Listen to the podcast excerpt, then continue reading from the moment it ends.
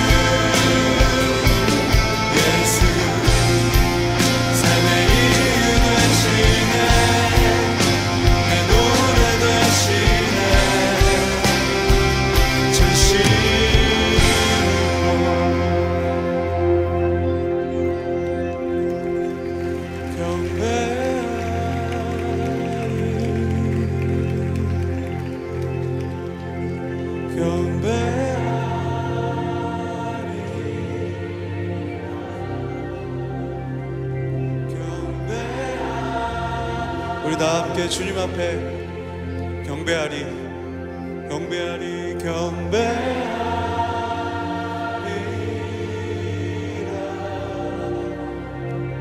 경배하리, 경배하리라, 경배하리.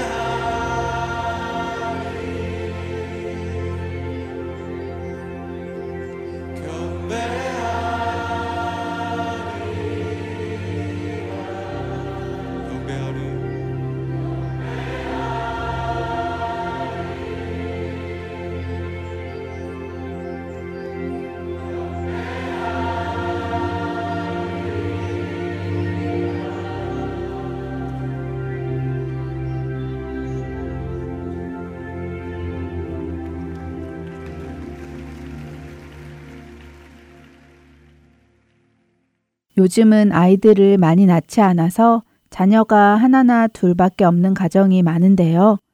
그러다 보니 젊은 부모들이 아이들을 절제 있게 통제하지 못하고 아이들이 원하는 것을 다 해주거나 또 필요 이상으로 아이에게 좋은 것들을 먼저 해주는 경우도 많이 있는데요.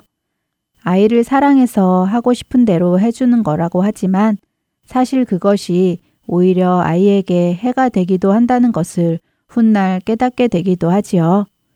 그래서 오늘은 우리 자녀들과 절제해야 하는 이유에 대해서 이야기를 나눠보면 어떨까 합니다. 그런데요, 먼저 자녀들과 이야기를 나누기 전에 우리 부모님들께서 명심하실 것이 있습니다. 그것은 자녀가 사랑스럽다고 해서 자녀가 원하는 것을 다 해주는 것은 결코 자녀를 위하는 것이 아니라는 것입니다. 우리가 살고 있는 이 시대에 극도의 이기주의 행동들이 나오는 이유는 바로 자신이 원하는 것을 다 할 수 있는 환경에서 자라난 사람들이 늘어나기 때문입니다.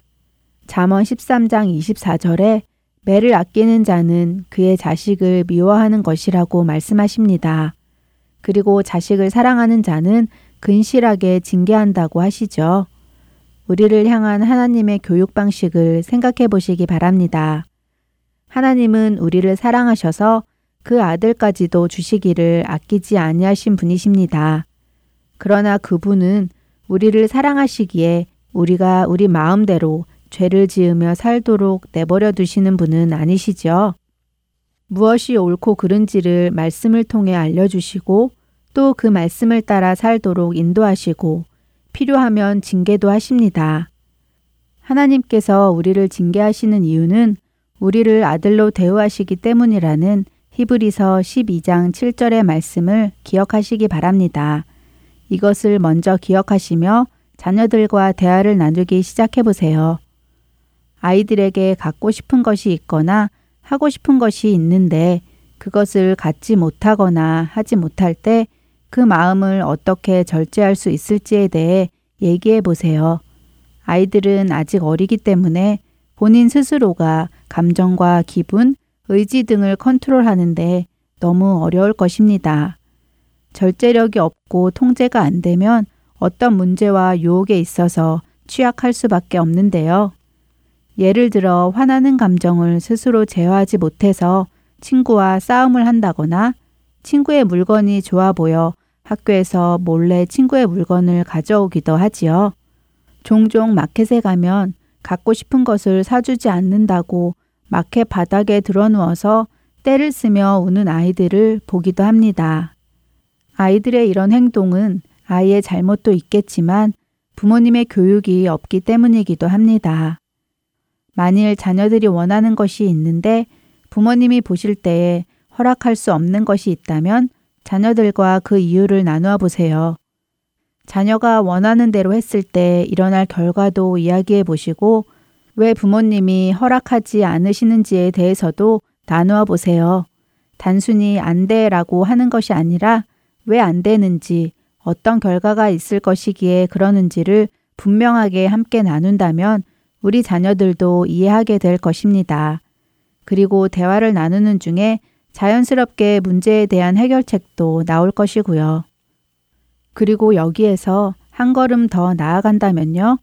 분명 해도 되는 일이고 할 수도 있는 일이지만 안 하는 것에 대해서도 이야기를 나눌 수 있겠습니다. 예를 들면 아이가 가지고 싶어하는 장난감이 있다고 하죠. 부모님이 생각하셨을 때에도 사주어도 되는 장난감이고요. 그런데 주위 다른 친구들 중에 그 장난감을 사고는 싶지만 형편이 안 돼서 못 사는 친구들이 있다면 그럴 때 충분히 살 수 있지만 형편이 안 되는 친구들이 부러워하거나 슬퍼하게 될 것을 걱정하여 스스로 사지 않기로 결정할 수도 있겠지요. 사실 이런 모습은 더 높은 수준의 영성에 다다를 때 나오는 생각과 행동이기도 합니다. 이것을 권리 포기라고 하는데요. 내게 권리가 있지만 그 권리를 다른 이들을 위해 내려놓는 것, 더 나아가서 주님을 위해 내려놓는 것이지요. 사도 바울은 고린도전서 10장 23절과 24절에서 모든 것이 가하나 모든 것이 유익한 것은 아니며 모든 것이 덕을 세우는 것은 아니기에 자기의 유익을 구하지 말고 남의 유익을 구하라고 말씀하시지요. 우리와 우리 자녀들의 신앙이 여기까지 가야 하지 않을까요? 아이는 부모의 거울입니다. 부모인 우리가 어떻게 행동하느냐에 따라 아이들이 부모를 보고 배우게 되지요. 부모님이 먼저 예수님을 가정의 주인으로 모시고 신앙생활을 하는지 돌이켜보시길 바랍니다. 어떠한 일을 결정할 때 먼저 주님께 의지하고 기도하는지, 그리고 크리스찬으로서 교회에서나 가정에서 바른 신앙생활을 하고 있는지도 말입니다. 크리스찬 가정으로서 가장 큰 자녀 양육의 목표는 하나님의 영광을 위해 사는 인생을 가르치는 것입니다. 주안의 하나 5부 이제 다음 순서들로 이어드리겠습니다. 먼저 렛츠 리더 바이블 함께 하시겠습니다.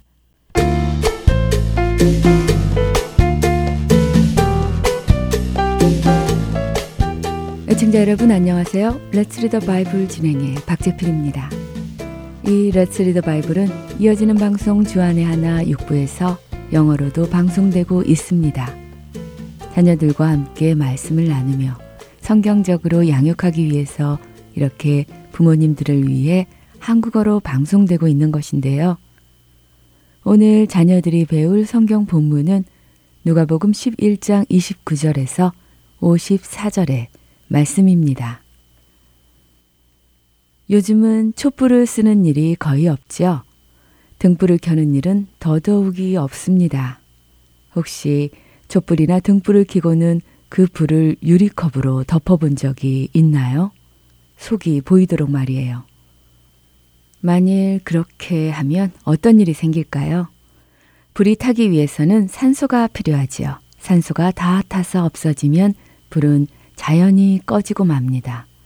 그런 이유로 유리컵으로 덮어놓은 촛불은 어느 정도 타다가는 이내 꺼지고 맙니다. 촛불을 속이 보이는 유리컵이 아닌 속이 보이지 않는 컵으로 덮는다면 어떨까요? 마찬가지로 타다가 꺼지겠지요. 그런데 속이 보이지 않는 컵으로 촛불을 덮을 때 주인은 어떻게 될까요?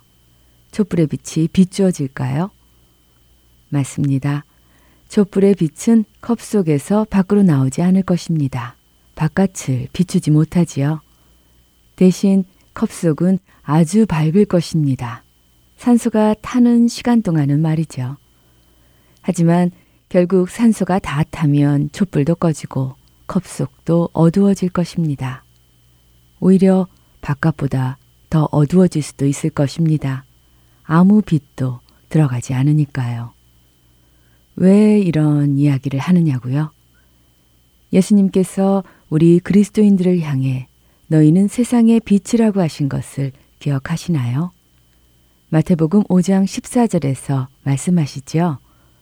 그런데 오늘 우리가 함께 읽을 누가복음 11장 33절에서 예수님께서는 누구든지 등불을 켜서 움속에나 말 아래에 두지 아니하고 등경 위에 두나니 이는 들어가는 자로 그 빛을 보게 하려 함이라 라고 말씀하십니다. 등불을 켜고는 그릇으로 그 불을 덮지 않는다고 하시는 거지요. 등불을 켜고 그릇으로 덮으면 아까 여러분들에게 설명해 드린 대로 불이 그릇 안만을 비추다가 산소가 다 타면 꺼져버리기 때문입니다. 등불을 켜는 이유는 그릇으로 덮으려는 것이 아니라 사람들이 필요한 곳을 밝혀주기 위함입니다. 그리스도인이란 또 그리스도인들이 모인 교회란 바로 이런 것입니다. 세상으로 나아가 사람들이 필요한 곳을 비춰주고 그들에게 빛을 전해주는 것이지요. 교회라는 건물 안에 들어가서 자신들끼리만 비춰주고 있다가는 산소가 다 타버려 꺼지는 등불처럼 그 빛을 잃어버리게 됩니다. 안타깝게도 우리가 살아가는 이 시대의 교회와 그리스도인들이 세상을 비추기보다 자신들 안에서만 비추려고 하는 모습을 보여주고 있기도 합니다. 우리는 깨달아야만 합니다. 그렇게 해서는 이 빛이 꺼져버릴 것이라는 것을 말입니다. 여러분은 어떠세요? 그 빛을 세상을 향해 비추고 계시나요? 아니면 여러분 안에만 간직하고 계시나요? 예수님께서 여러분과 저를 빛으로 부르신 이유는 세상 사람들로 하여금 그리스도가 누구신지 하나님이 누구신지 알게 하시기 위함입니다. 그 목적대로 쓰임받는 우리가 되기를 바라며 이 시간 마치겠습니다.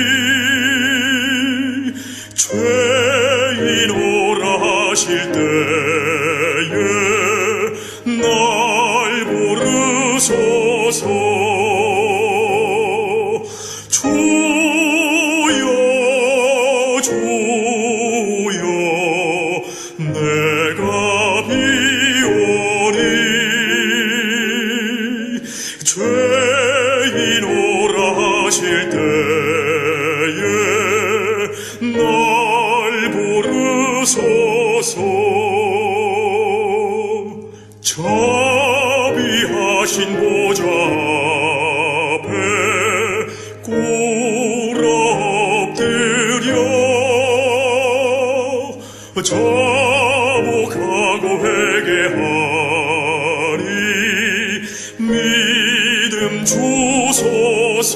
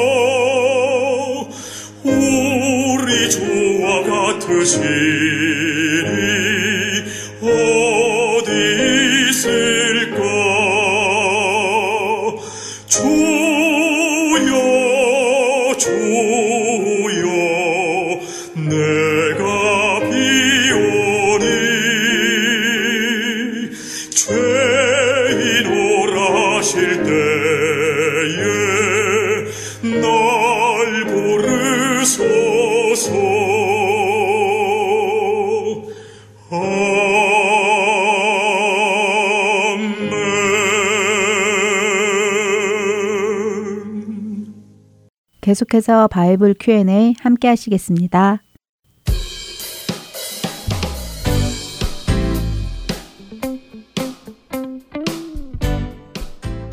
네, 여러분 안녕하세요. 바이블 Q&A 진행의 강승규입니다. 지난 한 주간도 우리를 사망이 아닌 영원한 생명의 길, 구원의 길로 인도하신 예수 그리스도께 감사함으로 살아가신 여러분들 되셨지요?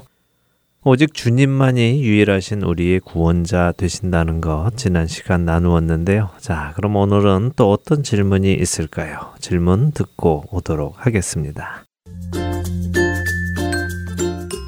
Hi, my name is Praise Kim. I'm 5 years old and I'm in kindergarten. When I see the adults at church pray, they call God, Lord, Jehovah, and Jehovah Shalom. It seems like God has many names. Why are there so many?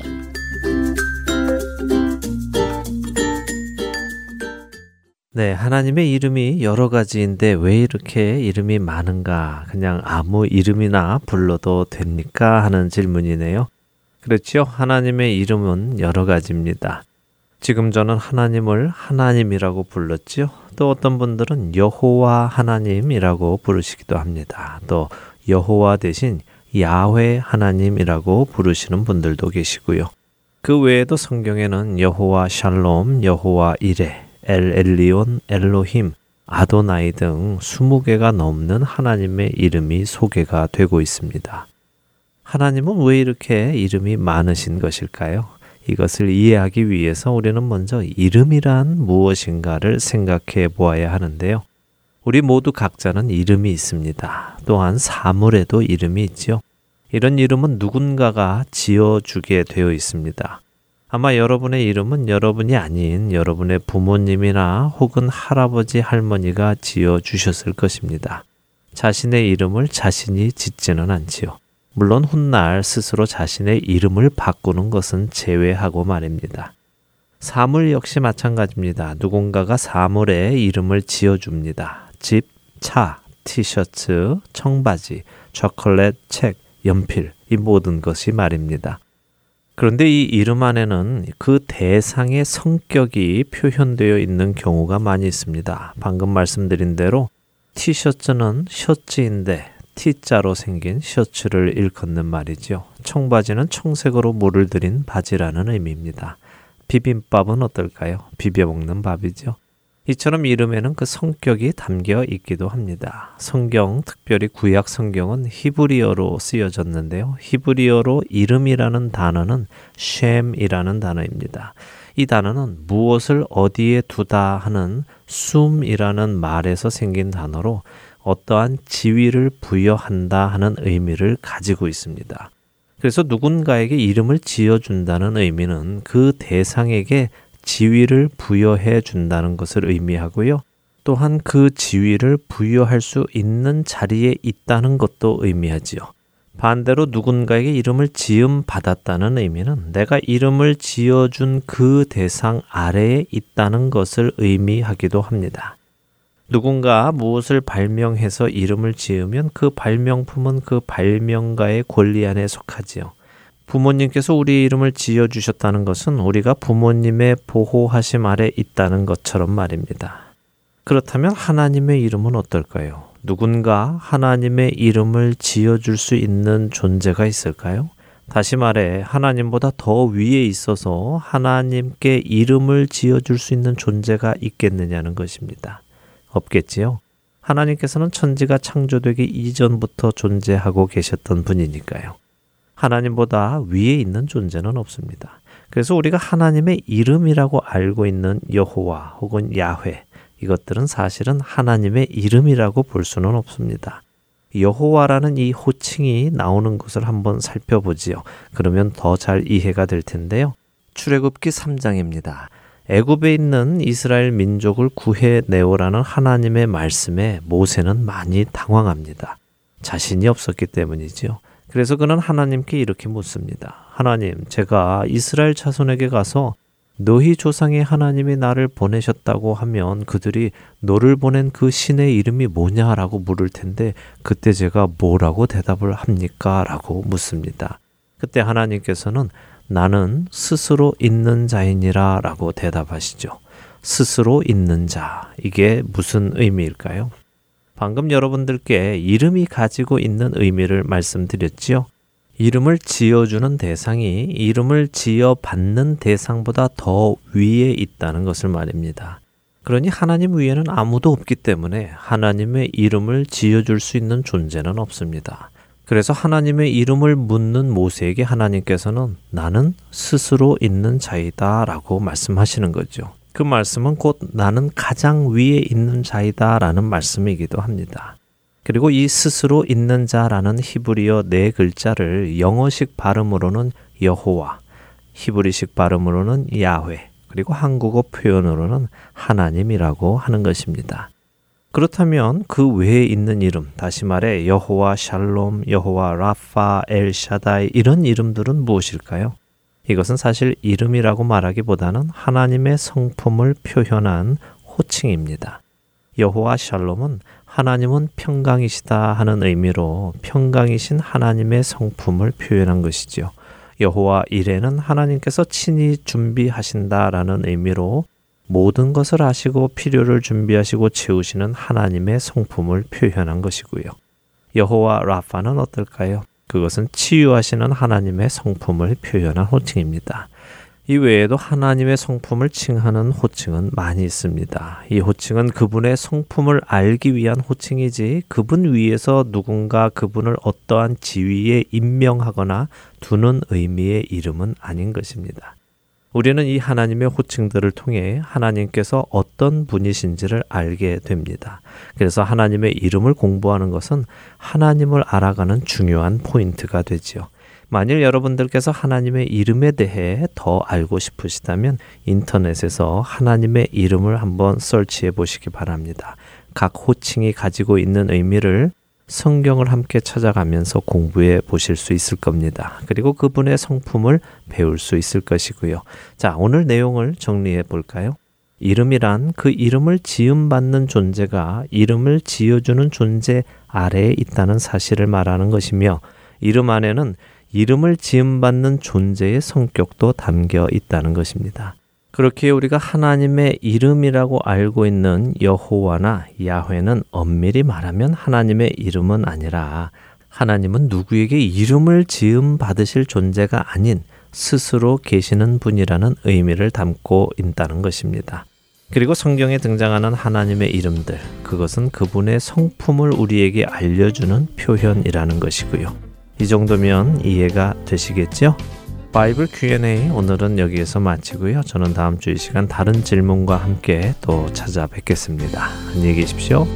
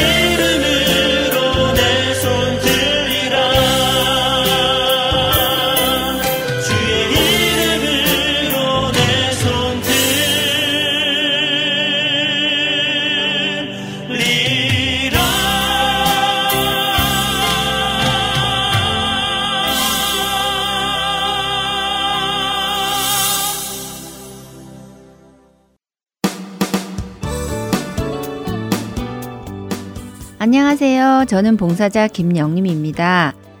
Heart and Soul 복음방송에서는 생명이 담긴 복음방송 CD 발송에 동참하실 자원봉사자를 찾습니다. 매주 수요일과 목요일 오전 9시서부터 11시까지 2시간 동안 CD를 봉투에 담아 우체국에 갈 준비를 하는 작업을 합니다. 수요일이나 목요일 오전 중 하루를 정하여 이곳에 오셔서 함께 봉사하실 분들은 전화번호 602-866-8999로 연락 주시기를 바랍니다.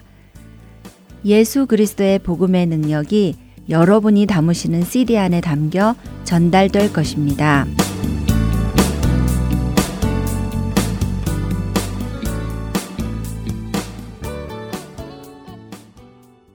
캐나다 밴쿠버 그레이스 한인교회 박신일 목사님께서 출애굽기 2장 1절에서 10절의 말씀을 본문으로 한 사람의 소중함이라는 제목의 설교 말씀 나누어 주십니다. 은혜의 시간 되시기 바랍니다. 오늘은 출애굽기 2장 1절로 10절에 있는 말씀을 중심으로 한 사람의 소중함이라는 제목으로 말씀을 나누려고 합니다. 출애굽기 2장 1절부터 함께 봉독하도록 하겠습니다. 제가 1절, 여러분들이 2절 이렇게 교독해서 한 절씩 우리가 봉독합니다. 레위 가족 중 한 사람이 가서 레위 여자에게 잠가들어 그 여자가 임신하여 아들을 낳으니 그가 잘생긴 것을 보고 3달 동안 그를 숨겼어요. 더 숨길 수 없게 되매 그를 위하여 갈대 상자를 가져다가 역청과 나무진을 칠하고 아기를 거기 담아 나일 강가 갈대 사이에 두고 바로의 딸이 목욕하러 나일 강으로 내려오고 시녀들은 나일 강가를 거닐 때 그가 갈대 사이에 상자를 보고 시녀를 보내어 가져다가 그의 누이가 바로의 딸에게 이르되 내가 가서 당신을 위하여 히브리 여인 중에서 유모를 불러다가 이 아기에게 젖을 먹이게 하리이까. 바로의 딸이 그에게 이르되 이 아기를 데려다가 나를 위하여 젖을 먹이라. 내가 그 삭슬 주리라. 여인이 아기를 데려다가 젖을 먹이더니 그 아기가 자라매 바로의 딸에게로 데려가니 그가 그의 아들이 되니라. 그가 그의 이름을 모세라 하여 이르되 이는 내가 그를 물에서 건져내었음이라 하였더라. 아멘. 여러분 가정은 행복하십니까? 행복하세요? 여러분 한 사람의 인생은 행복하십니까? 행복은 과연 무엇에 의해서 결정되는 것일까? 이런 질문을 해봅니다. 여러 가지 요소가 있겠지만 어떤 사람은 소유를 통해서 행복해지는 사람도 있지만 행복해지는 요소 중에 아주 중요한 것을 오늘 성경은 말하고 있습니다. 그것은 뭐냐면 행복해지는 여러 요소 중에 하나는 내가 얼마나 소중한 사람인가를 아는 것입니다. 맞습니까? 내가 소중한 것을 아는 자는 행복합니다. 반대로 내가 얼마나 가치 없는 사람인가를 알 때 그 사람은 절망입니다. 하나님은 오늘 이 모세의 출생에 이 기록된 이야기를 통해 한 사람이 얼마나 소중한가를 우리에게 알려주십니다. 이 모세의 출생 이야기를 이해하기 위해서는 이 당시 역사적 배경을 좀 이해할 필요가 있습니다. 이때는 애굽이라는 강대한 나라가 이스라엘을 노예로 삼고 지배하던 시간이었습니다. 이때 애굽이라는 나라가 이스라엘을 얼마나 힘들게 했는지를 출애굽기 1장 우리가 읽은 앞장에 성경은 소개하고 있습니다. 제가 몇 절을 좀 보면서 설명을 드리도록 하겠습니다. 제일 먼저 출애굽기 1장 8절을 보면 창세기의 요셉이 끝이 나고 이 요셉의 모든 형제와 아버지 그 가족들이 이제 애굽의 고센 땅에 진을 치고 살아서 몇 세대가 걸쳐가면서 이스라엘이 아주 엄청난 번식을 애굽 땅에서 이루며 살게 됩니다. 세월이 지나고 요셉을 알지 못하는 새 왕이 애굽을 다스리게 됩니다. 그리고 1장 9절에 보면 이스라엘 자손이 우리 애굽 사람보다 점점 많아지고 강해진다고 애굽의 바로 왕이 말할 정도로 두려움과 위협을 느끼게 됩니다. 그래서 1장 10절에 이들의 이 점점 커지는 것을 막기 위해 더 무거운 고역을 시키자. 그래서 강제 노동에 모든 이스라엘 사람들을 동원시킵니다. 1장 12절에 보면 학대를 받을수록 이스라엘 백성들은 더욱 번성하여 퍼져갔다고 말합니다. 하는 수 없이 이 바로 왕은 특별 전략을 만들게 됩니다. 그것이 1장 16절. 히브리의 조사원들 산파들에게 아이들을 낳을 경우에 히브리 사람들이 아이를 낳을 경우 딸은 다 살리지만 아들은 다 죽여버리려고 합니다. 그럼에도 불구하고 히브리 산파들은 하나님을 두려워하여 남자들을 죽이지 않고 살려서 계속 강성하게 퍼져갑니다. 결국 바로왕은 또 한 번의 전략을 내게 됩니다. 1장 22절에 히브리 산파들을 명령하고 부모들에게 명령해서 히브리 사람들은 아들이 태어나면 무조건 나일강에 던져서 죽이라는 명령이 내려집니다. 즉 출애굽기 1장은 이스라엘 백성들에게는 위기의 장입니다. 이런 위기 속에서 여러분 모세가 태어나는 것입니다. 오늘 성경에 2장 1절 2절은 남자가 태어나면 나일강에 무조건 집어던져야 되는 상황 속에 이제 한 가정의 이야기가 등장합니다. 2장 1절 2절을 보겠습니다. 1절에 레위 가족 중 한 사람이 가서 레위 여자에게 장가드는데 이 사람들은 나중에 이름이 소개되지만 우리가 잘 아는 모세의 부모 아므람과 요교벳인데 그들의 이름조차 아직 소개되지 않습니다. 2절을 보겠습니다.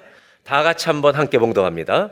그 여자가 임신하여 아들을 낳으니 그가 잘생긴 것을 보고 3달 동안 그를 숨겼으나 3개월 동안 아들을 낳았는데 모세를 목숨 걸고 부모들은 숨겼다라고 이야기합니다. 왜냐하면 아들이면 전부 다 나일강에 던져 죽여야 될 때였는데 이 아들을 사랑하는 마음 때문에 숨겼다는 것입니다. 그런데 오늘 2절에서 우리가 주의해서 봐야 될 표현이 하나 있습니다. 그것은 뭐냐면 그가 잘생긴 것을 보았다라는 것입니다. 이것이 없어도 아무 문제가 되지 않습니다. 아들을 낳아서 3달을 숨겼다. 이건 부모의 본능입니다.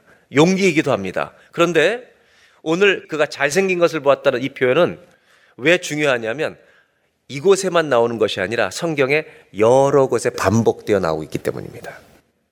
여러분들이 아이들을 이렇게 1살, 2살 이렇게 길러가면 점점 이뻐집니다. 어느 부모가 자기 아이들이 안 이쁘겠습니까? 그런데 진짜 이쁜 것을 알아보려면 밖에 세상에 나가보면 금방 합니다. 절대 외부 사람들은 여러분처럼 자녀를 이뻐하지는 않습니다. 아이를 딱 보는 순간 객관적인 평가가 바로 사람들의 입술에서 터집니다. 진짜 잘생긴 애들한테는 이쁘다 이렇게 얘기합니다. 그 다음에 나머지 모든 얘기는 이쁘지 않다는 얘기입니다. 귀엽네요. 만화 주인공처럼 생겼네요. 전부 다 여러분 속지 마시기 바랍니다. 그런데 이 성경의 번역이 다시 한번 보겠습니다. 2절을 보시면 그가 잘생긴 것을 보았다. 영어 성경에는 a fine child. 다른 성경에 가장 많이 표현되는 영어 성경은 a beautiful child. beautiful이라는 단어입니다. 아름다웠다. 근데 이 똑같은 본문이 히브리서 11장에 믿음으로 모세의 부모가 어떻게 했는지 소개하는 장면에 똑같은 본문이 나옵니다. 한번 히브리서 11장 23절을 보겠습니다. 다 같이 읽어볼까요? 믿음으로 모세가 났을 때 그 부모가 아름다운 아임을 보고 3달 동안 숨겨. 여기 성경에는 이렇게 말합니다. 모세가 태어났을 때 지금 모세의 믿음을 얘기하는 것이 아니라 모세 부모의 믿음을 얘기하는 겁니다. 모세의 부모가 믿음으로 아이를 보았는데 아이를 그냥 본 것이 아니라 아름다운 아임을 보았다. 여러분 출애굽기에는 이 표현이 fine 혹은 beautiful child라고 되어 있는데 히브리서에는 다른 용어를 쓰고 있다는 것입니다. 그들이 아들을 보았을 때 보통 아이가 아니었다고 보았다는 것입니다. 이 말은 이 아름답다는 히브리의 원문이 토브라고 한다는데 이 토브라는 단어의 의미를 이중적인 의미를 다 살려낸 것입니다. 이 토브는 외적인 아름다움도 의미하지만 또 한 가지 의미가 있는데 그 사람 속에 하나님의 특별한 계획이 있다는 뜻입니다. 그래서 오늘 이 성경에는 일상적인 아이가 아니었다라고 말한다는 겁니다. 심지어 스테반 집사님이 사도행전 7장에 예수 그리스도를 설교할 때 예수님에 대해 설교하시면서 이스라엘의 역사를 회고하면서 아브라함부터 모세 이야기를 회고할 때 또 이야기를 합니다. 한번 똑같은 본문을 7장 20절에 보겠습니다. 사도행전에 이렇게 말합니다. 그때 모세가 태어났는데 여러분 한국말 번역에는 이렇게 번역합니다. 하나님 보시기에 아름다운지라. 아멘입니까? 하나님 보시기에 아름다운지라. 이 아름답다는 의미가 여기서 이런 뜻들이구나 하는 것을 우리는 알게 됩니다.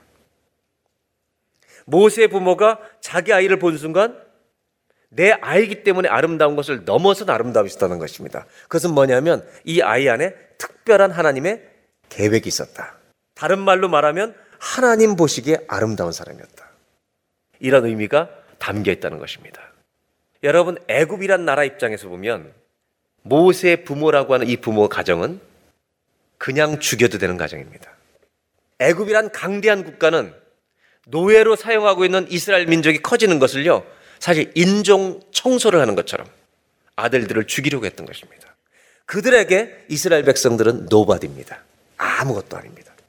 근데 하나님은 오늘 뭐라고 말씀하시냐면 이 세상에 어떤 힘 있는 사람들이 힘없는 사람을 아무것도 아니라고 말해도, 노바디라고 말해도 하나님은 그 사람이 특별한 사람, 썸바디라는 것입니다. 저는 이 말씀을 오늘 우리에게도 적용해 보고 싶습니다. 모세가 태어났을 때 모세는 하나님 보시기에 아름다웠다고 말합니다. 이제 우리에게 질문해 보려고 합니다. 우리가 태어났을 때 우리가 이름 없는 집에서 다 태어났는데 하나님 보시기에 아름다웠을까요? 아니면 하나님 앞에 노바디였을까요?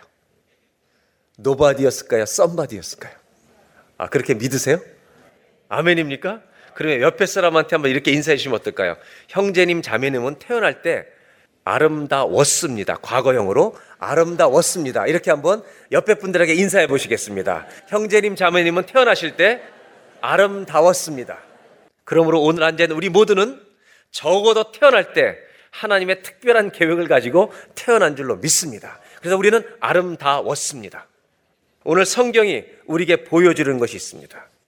믿음이라고 하는 것은 육신의 눈으로 볼 수 없는 것을 보는 것입니다. 저 사람들이 보잘것없이 보여도, 여러분, 모세 부모는 지금 죽임을 당한 아들인데도 불구하고 3달 동안 숨긴 이유는 하나님의 아름다운 계획이 이 아들에게 있다는 것을 보았기 때문입니다. 오늘 부모님들에게 부탁합니다. 여러분의 자녀들을 믿음의 눈으로 오늘부터 볼 수 있는 부모가 되시길 바랍니다. 여러분의 모든 자녀들에게 하나님의 특별한 계획이 있습니다. 포기하지 마십시오. 내 눈에 보기에 아무리 소망이 없어도 하나님은 소망이 있습니다. 왜? 주님이 만드셨기 때문입니다. 이런 꿈을 가지고 여러분 자녀를 대하시고, 내가 너를 우습게 여겨서 미안하다, 너에게 하나님의 놀라운 계획이 있었던 걸 내가 미처 몰랐구나. 오늘 가정의 회복이 있기를 바랍니다. 그럼 아이들이 이렇게 얘기할 겁니다. 어머니도 주님 같은 말씀을 하네요. 여러분, 우리 자녀들이 우리를 부모로 만난 것이 복이 되어야 할 줄로 믿습니다. 그러려면 축복의 말씀을 해야 됩니다. 오늘 성경은 이 본문을 통해서 모세의 부모가 일반 사람들이 볼 수 없는 것을 보았다는 것을 강조합니다. 그렇다면 오늘 이 본문을 통해서 하나님 우리에게 첫 번째로 주시려고 하는 메시지는 무엇일까? 이런 것입니다. 모세는 어린 악입니다. 아무 일도 업적도 이루지 않았습니다. 그런데 아름답다는 것입니다. 어떤 일도 행하지 않았는데, 아직 말도 하지 않았는데 아름답다는 것입니다. 이 말은 이 땅의 모든 사람들에게 하나님의 아름다운 계획이 감추어져 있다는 것입니다. 아멘입니까? 한번 따라 하실까요? 각 사람 안에는 하나님의 아름다운 계획이 있습니다. 아멘. 아멘. 그렇다면 잊지 말 것은, 사랑하는 여러분, 지금도 있습니까? 여러분이 10대이든 20대이든 30대이든 50대, 60대, 70대 괜찮습니다. 저는 이 질문을 하는 겁니다. 여러분이 나이가 드셔도 하나님의 계획이 여러분의 인생 안에 지금도 있습니까? 할렐루야. 우리는 호흡을 마칠 때까지 우리의 인생 안에 하나님의 계획이 있다는 것을 아셔야 합니다. 예수님은 십자가에 달려 돌아가시는 순간에 가장 결정적인 하나님의 계획을 이루십니다. 우리가 죽는 날 찬송을 부르고 죽으면 내가 안 믿던 친구들도 주님 앞에 돌아오게 할 수 있습니다. 우리 모든 사람의 인생은 하나님의 아름다운 계획 속에 있습니다. 혹시라도 깨어진 가정이 있으십니까? 여러분 자신을 볼 때 행복하지 않다고 느끼는 분이 있으십니까? 행복은 소유나 성공에 의해서 오지 않습니다. 오늘 하나님의 말씀에 의해서 옵니다. 너는 나의 소중한 사람이다. 아멘. 눈이 좀 찢어지면 어떻고, 눈이 크면 어떻고, 키가 작고 크면 어떻고, 이 모든 것이 하나님의 계획 안에 있다는 것. 우리 모든 사람들의 인생은 하나님의 특별한 계획이 있습니다. 잊지 마셔야 합니다. 그런데 또 한 가지 중요한 것이 있습니다. 이 하나님의 특별한 계획이 있는데 두 번째로 나누려는 것은 이 계획은 언제 드러나는 것일까? 감추어져 있습니다. 모든 사람이 하나님의 계획을 가지고 다 태어났는데 하나님의 계획이 어떻게 인생 가운데 드러나게 되는 것일까? 오늘 3절, 4절을 보도록 하겠습니다. 더 숨길 수 없게 되매 그를 위하여 갈대 상자를 가져다가 역청과 나무진을 칠하고 아기를 거기 담아 나일 강가 갈대 사이에 두고. 여러분, 3절에 더 숨길 수 없게 되었다는 것입니다. 이 말은 3개월 동안 이 아들을 열심히 보호했습니다. 하여튼 100일이 다 됐습니다. 이 아이의 울음소리를 감출 수가 없어서 동네에 다 알려집니다. 이제는 이 집에 아들이 있다는 게 알게 돼서 더 이상 숨길 수가 없어. 모세의 부모가 죽어서도 아들을 살릴 수 있으면 되는데 드러나면 아들만 죽는 게 아니라 모세의 부모도 죽기 때문에 이젠 더 이상 어떻게 할 수가 없었습니다. 최선을 다해 3개월을 지켰습니다. 그리고 그를 위하여 갈대 상자를 준비합니다. 여기 갈대 상자는 무슨 상자냐면 눈물의 상자입니다. 믿음의 상자입니다. 그리고 기도의 상자입니다. 왜냐하면 생각해 보세요. 이제 더 이상 이 아들을 보호할 수가 없습니다. 나일강에 직접 버려야 되는데 이 부모는 갈대 상자를 만들며 기도하기 시작합니다. 여러분 따라해 보실까요? 믿음은 기도하는 것이다. 기도하기 시작합니다.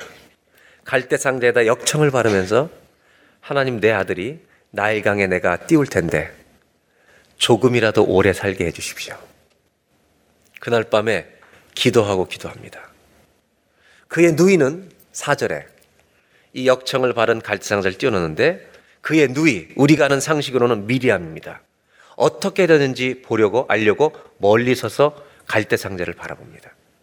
이 장면을 사도행전의 스테반 집사님이 설교할 때는 이렇게 표현합니다. 7장 21절에 버려진 후에 라고 말합니다. 여러분, 모세의 부모는 이제 버린 것입니다. 갈대 상자에 담아 이 아들을 버린 것입니다. 이 버렸다는 표현이 동사로서 그냥 버려진 것처럼 느껴지지만 사실은 다른 의미를 갖고 있습니다. 여기에 믿음의 또 한 가지 중요한 하나님의 표현이 있습니다. 그것은 뭐냐면 우리 인생에는 내 힘을 다 노력해도 안 되는 것이 있습니다. 여러분, 그때는 믿음은 뭐냐면 최선을 다한 후에는 포기하는 게 아니라 나머지를 하나님께 맡겨드리는 것입니다. 하나님께 맡겨드리는 것이 믿음입니다. 예수 믿는 사람 중에 아무것도 안 하고 무조건 기다리는 그런 일이 익숙해지면 안 됩니다. 예수 믿는 사람의 매일의 삶은 내 삶에 최선을 다한 후에 내 힘과 노력을 할 수 없는 것은 믿음의 갈대 상자에 담아 여러분 기도를 통해 주께 맡기셔야 합니다. 이런 믿음의 결정을 내릴 때 이 모세의 부모가 얼마나 힘들었겠습니까? 눈물과 기도를 다 쏟았을 겁니다. 나일강에 띄워놓고도 그들이 했던 일은 믿음의 결단으로 기도하는 것이었을 겁니다. 근데 성경은 이렇게 말합니다. 우리가 믿음의 결단이 있을 때, 우리가 눈물의 기도가 있을 때 여러분 하나님의 은혜가 우리 인생에 개입하기 시작하더라는 것입니다. 5절을 보겠습니다. 바로의 딸, 여러분 바로의 딸은 공주입니다. 여러분 바로는 이스라엘 남자아이들을 나일강에 버리라고 명령한 왕입니다. 근데 그 바로의 딸이 목욕하러 나일강으로 내려오고 시녀들은 나일 강가를 거닐 때 그 갈대 사이에 상자를 보고 시녀를 보내어 가져다가 6절 다 같이 읽어볼까요? 열고 그 아기를 보니 아기가 우는지라 그가 그를 불쌍히 여겨 이르되 이는 히브리 사람의 아기로다. 여러분, 오늘 이 장면은 우리에게 또 한 가지 의아한 것을 보여줍니다. 한 바구니 갈대 상자를 집어왔는데 바로 왕의 딸이 보는 겁니다. 그런데 히브리 아이인 것까지 압니다. 아버지의 왕명을 누구보다 잘 알고 있었을 것입니다. 근데 문제가 뭐냐 하면 불쌍히 여기는 마음이 생겼다는 것입니다. 저는 이 성경에서 이런 생각을 했습니다. 이 여자 이러면 안 되는데. 여러분, 이 여자는 지금 이럴 여자가 아닙니다. 정신 차려야 합니다. 자기의 정체성과 신분과 본분을 알아서 이 아이를 바로 죽여야 하는 겁니다. 그런데 그를 불쌍히 여기는 마음이 왜 생겼을까요? 여러분, 이 마음을 누가 주신 겁니까? 성경을 읽다 보면 재미있는 동사들이 나옵니다. 그것은 우리 한국 표현에는 굉장히 부드럽게 아주 미닝풀하게 씁니다. 불쌍히 여겼다는 표현 정도로 나옵니다. 그런데 다니엘서라든지 이런 서신 읽다 보면 하나님의 은혜가 역사하는 순간들이 나올 때 등장하는 동사가 있는데 그게 뭐냐면 cause라는 동사입니다. 하나님이 이렇게 만들어내셨다는 것입니다. 여러분, 이 지금 바로의 딸이 불쌍히 여기는 마음이 들었던 것은 누가 하신 것입니까? 하나님이 행하신 일인 줄로 믿습니다. 이런 것이 뭐냐 하면 하나님의 은혜가 우리 인생에 간섭하기 시작한다는 것입니다. 언제? 여러분, 믿음의 결단이 있을 때입니다. 우리가 믿음으로 결단하면 하나님의 은혜는 우리 인생에 개입하게 될 줄로 믿습니다. 이것을 체험하는 것이 여러분 신앙의 여정이어야 합니다. 저와 여러분의 인생에도 믿음의 결단들이 있기를 바랍니다. 그 다음 절을 보면 하나님의 은혜의 개입이 조금 더 구체적으로 역사하기 시작합니다. 7절을 봅니다.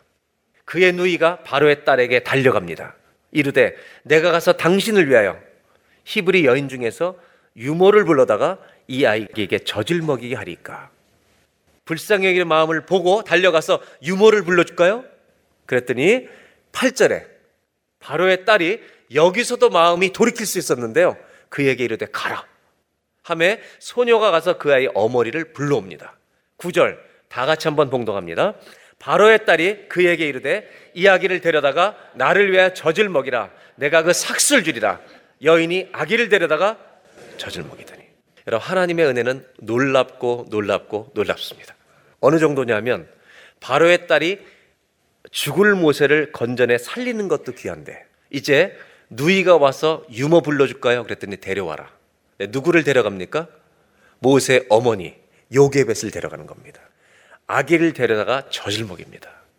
그리고 더 중요한 것은 돈을 받았다는 것입니다. 우리 인생에 주님 왜 이렇게 은혜를 베푸십니까? 이럴 때가 있습니다. 여러분, 눈물 나도록 고마울 때가 있습니다. 근데 여러분, 이런 은혜는 믿음의 결단이 있는 곳에 온다는 것입니다. 저는 저와 여러분의 인생에도 이런 하나님의 은혜를 맛보아 아는 체험들이 많아지기를 주의 이름으로 축복합니다. 사랑하는 여러분, 우리의 인생이라고 하는 것은 내 힘으로 열심히 살아도 해결이 안 되는 문제들이 허다합니다. 그때 포기하지 말자는 것입니다. 어떻게 하냐면 내가 최선을 다한 후에 갈대 상자에 내 모든 문제를 넣어서 이제 기도로 주 앞에 맡기는 것입니다. 그때 하나님이 이 갈대 상자를 들어주실 줄로 믿습니다. 오늘 모세의 이야기는 이런 것입니다. 애굽의 바로왕은 죽이려고 하는데 하나님은 살리신다는 것입니다. 사랑하는 여러분, 저와 여러분의 인생의 가정마다 믿음의 아름다운 결단들이 저와 여러분 속에 가정에 일어나서 하나님의 은혜가 간섭하고 개입하는 체험들의 응답들이 나타나기를 주의 이름으로 축원합니다. 오늘 두 번째로 나누는 것은 이것입니다. 한번 따라 하실까요? 믿음의 결단을 통해 하나님의 계획은 드러납니다. 아멘입니까? 우리가 믿음의 결단을 할수록 하나님의 감추어진 계획들은 열려진다는 것입니다. 그래서 여러분, 오늘 내가 믿음의 결정을 하나 내리는 것이 1년, 2년, 10년 뒤에 얼마나 놀라운 하나님의 역사들이 펼쳐질지 우리는 아무도 모릅니다. 지금은 모릅니다. 그러나 하나님은 반드시 잊지 않으십니다. 하나님은 절대 잊지 않으십니다. 마지막 10절을 보겠습니다. 다 같이 한번 봉독합니다. 그 아기가 자라매 바로의 딸에게로 데려가니 그가 그의 아들이 되니라. 그가 그의 이름을 모세라 하여 이르되 이는 내가 그를 물에서 건져내었음이라 하였더라. 두 가지 질문을 좀 하려고 합니다. 첫째는 모세라는 사람의 이름을 누가 지었는지 아십니까? 오늘 여기에 답이 있습니다. 여러분, 모세라는 이름을 하나님이 지으셨습니까? 부모가 지었습니까? 바로의 딸이 지었습니까? 네? 바로의 딸이 지었습니다. 모세라는 이름은 여러분 애굽 사람이 지어준 이름입니다. 오늘 여기 이렇게 이제 정확히 알았죠? 모세라는 이름은 부모가 지었다고 우기시면 안 됩니다. 딸이 지었습니다. 그리고 나서 두 번째 질문입니다. 모세라는 이름의 뜻은 무엇일까요? 내가 그를 물에서 건져내었습니다. 한번 따라 하실까요? 내가 그를 물에서 건져내었습니다. 이것이 모세라는 이름의 뜻입니다. 물에서 건져냈다는 것입니다. 그렇다면 오늘 이 10절 9절에서 이 구절에서 내가라고 하는 이 나는 성경의 누구를 말하고 있는 것입니까? 이 구절에서 누구예요? 여러분, 바로의 딸이 말하는 겁니다. 바로의 딸이 내가 갈대 상자에 있던 나이가 있는 모세를 물에서 내가 건져내었다. 여기 나는 이 구절에서 누가 말하는 거냐면 바로의 딸 공주가 말하는 것입니다. 자, 이제 영적인 질문을 하는 것입니다. 이제 믿음으로 대답하시는 겁니다. 여기 나는, 우리는 누구라고 믿습니까? 하나님이라고 믿습니다. 아멘입니까? 동의하십니까? 네, 아무리 이 딸이 건졌어 우리는 믿습니다. 이건 하나님이 건져내신 거다. 그래서 모세 이름은 하나님이 건져내셨다는 뜻인 줄로 믿습니다. 여러분, 모세는 죽을 아이로 태어났는데 하나님이 건져내십니다. 그렇다면 한 가지 더 질문해야 합니다. 모세는 태어나면서부터 도대체 어떤 인생인지도 모르고 바로 왕의 딸, 공주의 아들로 입양되어 40년을 삽니다. 그러면 모세의 인생은 능동태, 자기가 원하는 대로 사는 액티브 폼인 능동태입니까? 아니면 패시브 폼, 수동태입니까? 인생은 능동태입니까? 수동태입니까? 여러분들의 인생은, 여러분들의 자식은 답이 바로 나오죠? 수동태입니다. 어떤 분은 이렇게 생각합니다. 부모님들은 내 자식이 내 마음대로 안 돼서 여러분 행복하지 않다고 생각합니다. 그런데 여러분 감사하십시오. 내 자식이 내 뜻대로 안 되기 때문에 감사하셔야 합니다. 왜 그런지 아십니까? 모세의 인생은 부모의 뜻대로 안 됐습니다. 하나님의 뜻대로 되어가고 있습니다. 여러분, 인생이 수동태라는 건 너무 중요합니다. 왜냐하면 하나님을 믿고 살아가는 사람들의 인생은 내 계획대로 되는 것이 아니라 하나님의 계획대로 펼쳐져 갈 것이기 때문에, 그래서 믿음으로 살아가는 모든 사람들의 삶은 소중할 줄로 믿습니다. 저는 마지막으로 이 얘기를 드리고 싶습니다. 한번 따라해 보실까요? 인생은 수동태이기 때문에 우리의 삶은 소중합니다.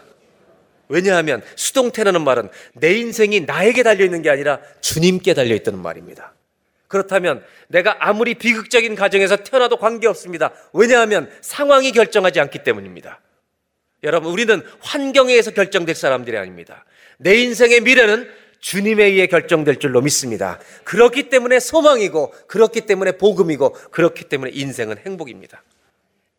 오늘 절망이어도 오늘 행복으로 바꾸고 가는 예배가 되시기를 주의 이름으로 축원합니다.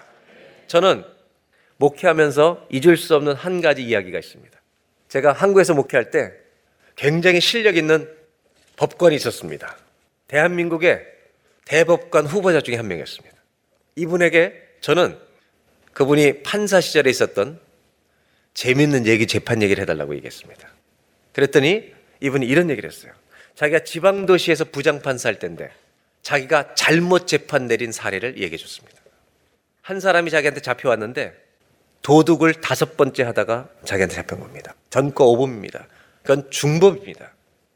근데 왜 잡혀왔냐면 잡혀온 사연이 아주 기이했습니다. 한 지방도시에서 이 사람이 몇 집을 털다가 마지막으로 어떤 큰 집을 들어갔는데 안방으로 들어간 게 아니라 그 집에 새 들어 사는 어떤 자매, 청년 자매가 살고 있는 그 방에 침입한 겁니다. 불을 딱 켜서 이제 그 자매에게 일어나는 걸 보고 도둑이 내가 있는 거 다 내놓으라 그랬다는 겁니다. 근데 이 자매가 자기가 도둑을 해본 경험 중에 이제 판사한테 고백하는데 가장 놀래지 않은 자매였답니다. 보통 도둑이 딱 들어가면 다 놀래는데 이 자매는요 굉장히 평안하더라고 합니다. 그래서 자기가 놀랬대요. 그러면서 이 자매가 앉으라 그러더래요. 그래서 앉았답니다. 근데 방을 보니까 가져갈 게 있겠습니까? 없잖아요. 추운데 고생이 많으시다고. 이 자매가 그래서 무슨 얘기를 하냐면 갑자기 새벽종이 땅땅 치더랍니다. 옛날에 교회에 종을 쳤잖아요. 이 자매가 나는 이제 새벽기도를 가야 되는데 이 방에 있는 모든 것을 가져가도 좋으니 나를 새벽기도 가게 해달라는 겁니다. 그래서 이 도둑이 갑자기 감동이 돼가지고요. 그렇게 하라고. 이 자매가 새벽기도 가는 거예요. 그리고 카세트 테이프에다가 음악을 하나 틀어줬는데 찬송가 흘러난 거예요. 그리고 이 자매는 갔다 온 겁니다. 근데 문제가 뭐냐면 도둑이 잠이 들어버린 겁니다. 그러니까 너무 피곤하셨던 거죠, 이 도둑이. 잠이 들어서 이 자매가 할 수가 없잖아요. 거기서 같이 누울 수도 없고. 그래서 신고해서 잡혀온 겁니다. 그래서 이 판사였던 우리 권사님이 그렇게 얘기했어요. 너는 도둑이 어떻게 본분을 다하지 못하고 남이 잠이 드냐. 근데 이 도둑이 희한한 고백을 했다는 겁니다. 이 자매가 새벽종 소리를 듣고 갈 때부터 보내주는 게 아니었는데 보내졌다는 겁니다. 그리고 테이프를 들고 왔는데 잠이 든 이유가 뭐냐면 자기는 아주 농촌 출신인데 자기 어머니가 새벽 기도를 나가는 교인이래요.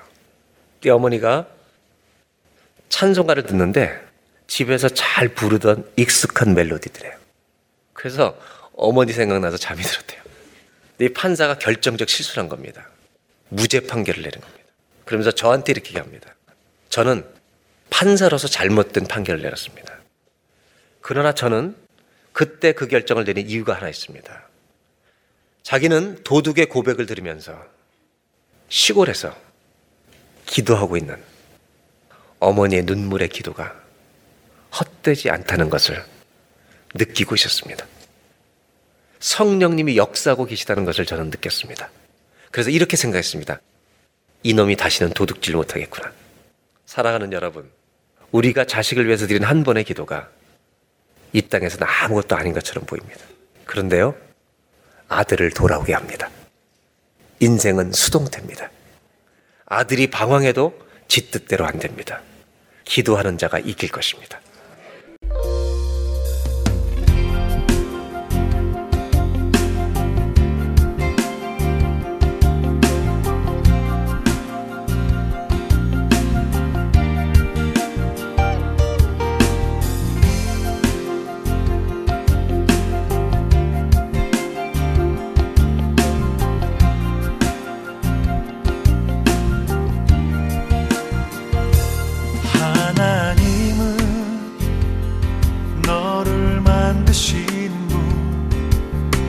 가장 많이 알고 계시며 하나님은 너를 만드신 분 너를 가장 깊이 이해하신단다. 하나님은 너를 지키시는 분 너를 절대 포기 하지 않으며 하나님은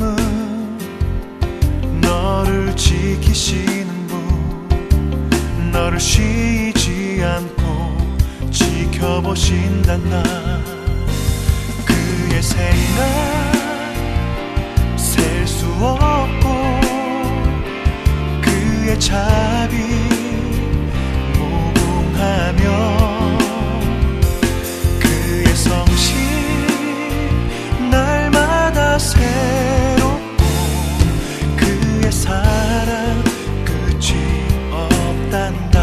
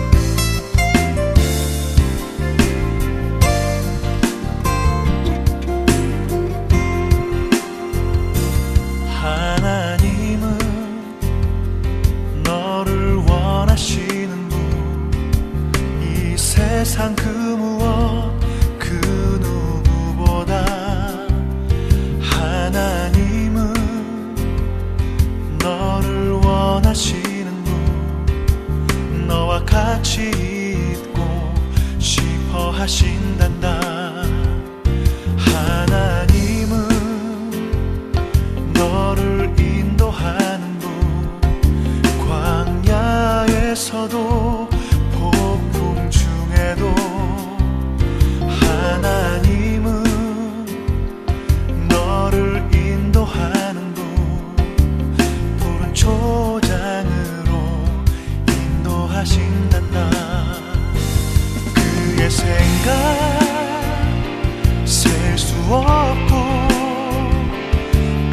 자비 모금하며 그의 성신 날마다 새롭고 그의 사랑 끝이 없단다. 그의 생각 셀 수 없고 그의 자비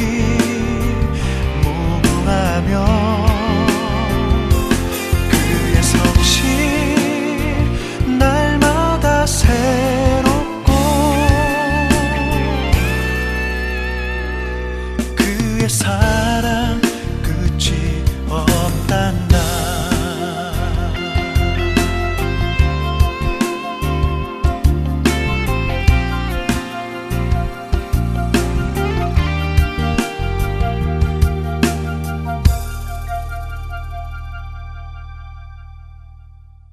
주안의 하나 5부 이제 마칠 시간입니다.